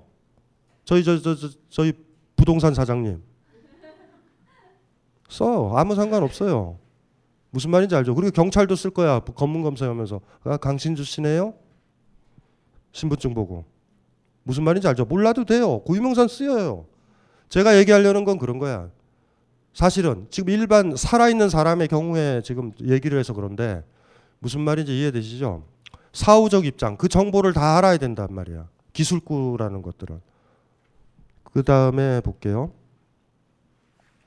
우연히 특정한 고유명사를 배운 뒤에 우리는 그 고유명사로 지칭되는 사람이 어떤 일을 했는지에 대한 정보를 그 고유명사에 축, 축적시킬 수도 있을 것이다. 그래서 배우는 거죠. 사실은 뭐 독약 마신 사람이다. 소크라테스. 그 배워야 된다. 배워서 그 의미를 넣는 거예요, 사실은. 그러니까 사실 고유명사 역할에서는 조금 벗어난 거지. 어쩌면은 맹목적으로 배웠을 거야. 소크라테스가 독약을 마시는 그 대화편을 읽는다든가 읽는다든가 이런 과정을 거쳐야 되지. 하지만 글을 읽을 때 그 글을 읽을 때 처음에 소크라테스라는 단어가 처음 나올 때 그게 뭘 지시하는지 어떻게 알아요? 다 끝나고 나야지 아는 거지. 꼬맹이가 처음에 철학사 책을 읽거나 어떤 교양 서적을 읽었을 때 처음에 소크라테스라는 단어가 기술구가 뭔지도 모른다고요. 다 읽고 나서 뭔지 알죠? 어, 소크라테스는 그런 사람이야. 즉, 뭐 이렇게 들어가는 거지. 하지만 아무것도 정보를 몰랐을 때, 외연은 분명히 죽었지만 누군가를 가르치다라는 전제하에서 썼던 그 소크라테스 단어는 의미 있게 쓰였죠, 처음에. 김선미 씨를 모르지만 김선미로 가르치는 그 고유명사로 가르치는 김선미 씨를 지금 저 김선미라고 그냥 그러면 되잖아. 시간이 한참 지나가지고 저 사람을 많이 알게 되면 기술구로 바꿀 수는 있어. 하지만 처음에 김선미라고 썼었잖아, 외연 하나로. 소크라테스도 그렇게 읽을 거야. 애는 짐작은 할 거야. 소크라테스가 누군지 식별을 못할 거예요, 아이는. 왜냐하면 이미 죽었으니까. 하지만 있다라는 전제에서 읽는 거죠. 옛날에 있었다라는 전제에서 읽지. 그 다음에 읽어가는 과정에서 에, 심판도 받고 독약도 먹고 플라톤도 가르치라는 걸 배우지. 다 배운 다음에 그 나중에는 어떻게 돼? 기술구로 바꿀 수는 있지. 하지만 그 책 처음에 나오는 단어 소크라테스는요. 고유명사로 쓰였다고. 기술구가 아니라. 어, 무슨 말인지 이해되시죠? 처음에 나올 때. 안녕하세요. 컴스테이션 대표 이경식입니다. 컴퓨터라고는 전원 버튼밖에 모르는 딴지스가 있다면 저희 컴스테이션으로 오셨으면 좋겠습니다. 오지랖 넓은 옆집 아저씨처럼 친절하고 상냥하게 컴맹으로서의 탈출을 도와드리겠습니다. 해치거나 물지 않습니다. 간단한 문의번호 011-892-5568로 연락 주시면 컴맹 탈출 작전 성공 딴지 마켓에 컴스테이션이 있습니다. 컴스테이션은 조용한 형제들과 함께합니다. 오늘은 사실은 재미가 없는 수업이에요. 그게 뭐 중요해요, 씨. 기술구가 뭐 중요해. 그런데 어 이게 왜 왜 이 꼭지가 왜 들어갔냐면 어 나중에 보면은 이 이 이 전통들 이 고유명사는 그래서 내가 제가 중요하다라고 여기는 거예요. 사실은 아까 처음에 그래서 제가 모두에 다 얘기한 거예요. 이 고유명사의 고유성, 단독성을 어떻게 지킬까는 인문학적으로 너무 중요한 건데 가장 논리적인 사람들이 이걸 해체하려고 그랬어요. 무슨 말인지 알죠? 외연이 없어도 된다. 이런 식으로 나오면서 의미만 있는 것도 된다. 기술구로 바꿨다라는 거는 직대면 직대면을 무시하는 거죠. 그 아까도 제가 얘기했잖아요. 바깥쪽에서 어쨌든지 간에 이 기술구들이 일반 명사들로 되어 있는 거 아니야. 이 플라톤도 또 환원하면 돼요. 플라톤의 스승이 다 스승 어, 쓸수 있잖아 단어. 스승들 많잖아 세상에. 그러니까 일반 명사로 쓰이잖아. 플라톤 그때 플라톤의 스승이니까 플라톤도 또 바꿔도 되잖아요. 또 에? 고대 그리스의 남자, 고대 그리스의 철학자 이렇게 바꿔도 되지. 한 걸음이면 좋게요. 그럼 나중에 되면 어떻게 되냐면 고유명사로 지칭되는 누구나 그 고유명사를 확인하려면 그 앞에 직대면에서 봐야 된다라는 이 정신이 사라진다고. 제가 아까도 무서웠던 게 그렇다고 그랬잖아요. 지금 우리는 김선미 씨를 알고 있지만 우리 안에서는 김선미 씨를 누구나 쉽게 지목하지만 저 바깥쪽에 누군가한테 김선미 데리고 나와 그러면 왜 못 데려 나올까? 왜 함부로 부리지 못할까? 그런데 일반 명사 있죠? 그렇게 기술구하는 일반 명사로 바꾼다라는 건데 일반 명사로 바꾸게 되면 우리 너무나 쉽게 부릴 수 있다고. 그래서 그래서 제 개인적인 욕망인지도 몰라요 이 꼭지는 이 논리학에서나 언어 분석 철학에 있어서 고유명사를 지킬 수 있는 계기를 만들어 놔야 된다고. 기술구로 다 환원된다. 이걸 저는 받아들이지 못하겠어요. 이러면 안 될 것 같아. 기술구로 또 다 환원한 것들이 그 사람에 대해서 여러분들 정확하게 아는 게 전혀 아니기 때문에 더더군다나. 우리도 여러분들도 어쩌면 인터넷이나 이런 것들을 통해 가지고 어떤 여러분들이 싫어하는 대통령이라든가 그런 사람들이 기술구에 의한 판단만 내릴지도 몰라요. 무슨 말인지 아세요? 이건 사실은 제가 싫어하는 사람에 대해서 여러분도 싫어해서 좋지만 그런 이유로 싫어하는 건 좀 못 견디기 싫어요. 왜냐하면 어떠어떤 이유에서 싫어하게 되면 어, 그 이유에 충족되지 않는 다른 사람도 제거할 수 있지만 우리의 이유가 너무나 남루하면 그 남루함을 벗어나면은 그러니까 이런 거죠. 현직 대통령을 공격을 하고 박근혜를 욕했던 건 너무 사극적이고 상태 안 좋고 그로테스크하잖아. 근데 지금 이 사람도 자본주의를 옹호하는 사람이다라고 비판하는 건 아니잖아요, 국민들이. 그래 이명박 때는 가만히 있었던 거예요. 그러니까 지금 미워하는 이유가 어, 승마 때문에 미워한다. 나는 나는 말을 좋아하는데 집이 가난해서 말이 없다. 근데 쟤네들은 말 가지고 장난쳤다. 그래서 싫어한다. 그러면 말 가지고 장난만 안 치면 다 좋아할 건가? 그런 이유로 누군가를 미워한다는 건 굉장히 위험한 거예요. 철학적으로 사실은. 비슷한 차원인 거예요. 고유명사라는 이것들도 기술ok으로 딱 바꾸잖아. 이러면 일파만파 일들이 벌어지는 거예요. 그런 어떤 러셀의 건강한 정신들이 좀 필요할 것 같아. 현직 여론이 조성된 거 말고 여러분들이 이러자. 만나기도 전에 여러분들 뭐 누구 만날 때 뒷조사하죠. 그 사람 어떤 사람이야 하고 물어보지. 그 말 믿고 만나면 안 된다. 그 말을 접고 만나야 돼요. 이해돼요? 하실 수 있겠어요? 이게 만만한 작업이 아니에요. 러셀이 기술에 대한 인식이 있고 예? 직대면에 대한 인식이 있다라고 그랬을 때 영국 사람이니 당연히 핵심적인 건 뭐예요? 직대면에 대한 인식이야. 어쨌든 러셀이라든가 이런 사람들은 아직도 언어 맥락에서 이렇게 이게 사로잡혀 있어요. 그러니까 뭐 그거는 인정을 해줘야죠. 이제 대충 제 동기는 이해는 그러니까 이해는 되지만 별로 납득은 안 되죠. 어, 가슴으론 뭐 고유명사 가지고 이렇게 시비를 걸지. 저는 저는 그렇진 않아요. 어떻게 하면 이 고유명사를 지킬 수 있을까? 예, 이거는 굉장히 소중한 문제인 것 같아. 사유 실험을 제가 아까 했잖아요. 우리 민족은 이럴 때 전체주의가 나오지 않나요? 고유명사만 다 쓰면 어떻게 그걸 함부로 불러? 전군 전진하라! 다 군인이잖아. 예? 근데 고유명사를 불러야 돼. 10만 대군인데. 김선미 전진하고 누구 전진하고 이해되죠? 일반 명사를 쓴다는 거 지배에 대한 욕구예요. 그래서 고유 명사를 자꾸 일반 명사로 바꾸고 기술구로 바꿀 때 저는 섬찟해요. 누구잖아요. 뭐 슈미트라는 애를 유태인이라고 봤잖아. 그 사람이 가지고 있는 기술구들 중에 하나. 이해되죠? 어 이게 이게 이게 황당한 거죠. 어 그래서 그래서 이제 저는 이제 심각한 거예요, 사실은. 그리고 개인적으로 제가 아까도 얘기했잖아요. 여러분들이 지금도 기술구를 쓰면서 어, 고유 명사를 안 쓰고 일반 명사로 바꿔 가지고 여러분들이 친밀한 관계를 유지해야 되는 그곳에 지배와 무관심의 관계를 만들잖아. 야, 아들 이렇고, 에? 남편, 아내 무슨 말인지 알죠? 에? 야 대리 이렇게, 야 이병 이렇게, 에? 야 점원 이렇게 무슨 말인지 아시죠? 그 위험하잖아요 그런 것들이. 그런 것들이랑 사실은 관련이 되어 있어요. 한번 고민들을 하실 수 있으면 한번 해보면 될 것 같아. 잠깐 쉬었다가 누굴 볼 거냐면 고유명사의 논리가 기술구 있지 기술구. 러셀이 두 가지를 얘기했잖아. 직접 대면에 대한 인식. 오케이 이건 받아들이자. 기술구에 의한 인식이 좀 납득은 되잖아. 납득되죠 나름. 이 납득되는 것마저 완전히 붕괴시킨 사람이 크립키예요 크립키. 근데 재밌는 건 크립키서부터는 이미 완전히 제도권 철학이에요. 크립키가 저와 같은 뜻에서 러셀을 공격하진 않았어. 뭐로 갔는데 저랑 비슷한 거예요, 사실은. 근데 크립키가 나와서 너무 다행인 거예요. 굉장히 영민한 사람이에요, 크립키가. 80년대 아직도 살아있고, 음, 현존하는 철학자라고. 굉장히 영, 영민해요. 그러니까 이 사람은 여기 요 책 한번 봐. 요 책으로 완전 스타 됐지. 이름과 필연. 350페이지에. Naming and Necessity? Necessity예요? Necessity야.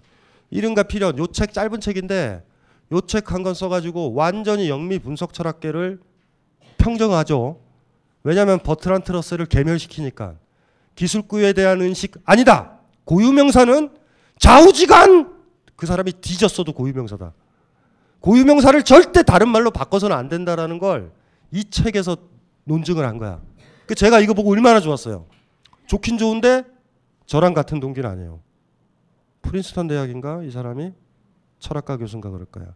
영민해요 젊었을 때. 그리고 이 사람이 썼었던 비트겐슈타인 연구소 있어요. 비트겐슈타인과 사적 규칙인가 그 책도 너무 재밌게 읽었어요. 그러니까 가끔 가다가 아주 아주 재기발랄한 철학자예요. 아주 영민해요. 근데 이 사람한테 좀 부족한 건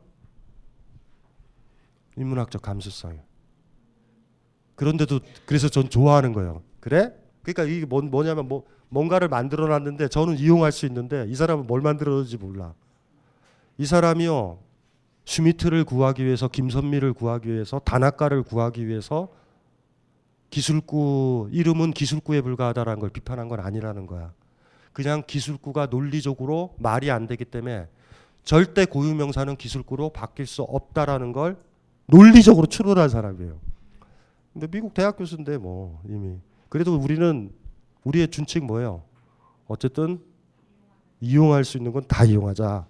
그렇죠. 제가 막 주장해서 기술구 말도 안 돼. 막 이렇게 해가지고 막 저 그림 그리고 이래봐서 설득이 있겠냐고 우리 사회에서 크리키 교수에 따르면 아 이거 좋잖아 이거 인용의 묘미는 그거예요. 어. 내 편이 아니더라도 그 대목에서 충분히 내 편이 되면 걔를 끄집어 들여가지고 쓸 수 있으면 돼. 예, 그래서 착, 착각하시면 안 돼요. 크리키가 아주 탁월한 인문주의자다 이렇게 생각하시면 안 돼. 대학 교수답게 미국의 교수답게 아주 약간 보수적인 데도 있고 어좀 이렇게 그렇게 라디칼하게 진보적이거나 이런 이런 사람도 아니야. 하지만 자기가 뭐 했는지 모르죠. 러셀도 비슷한 것 같아.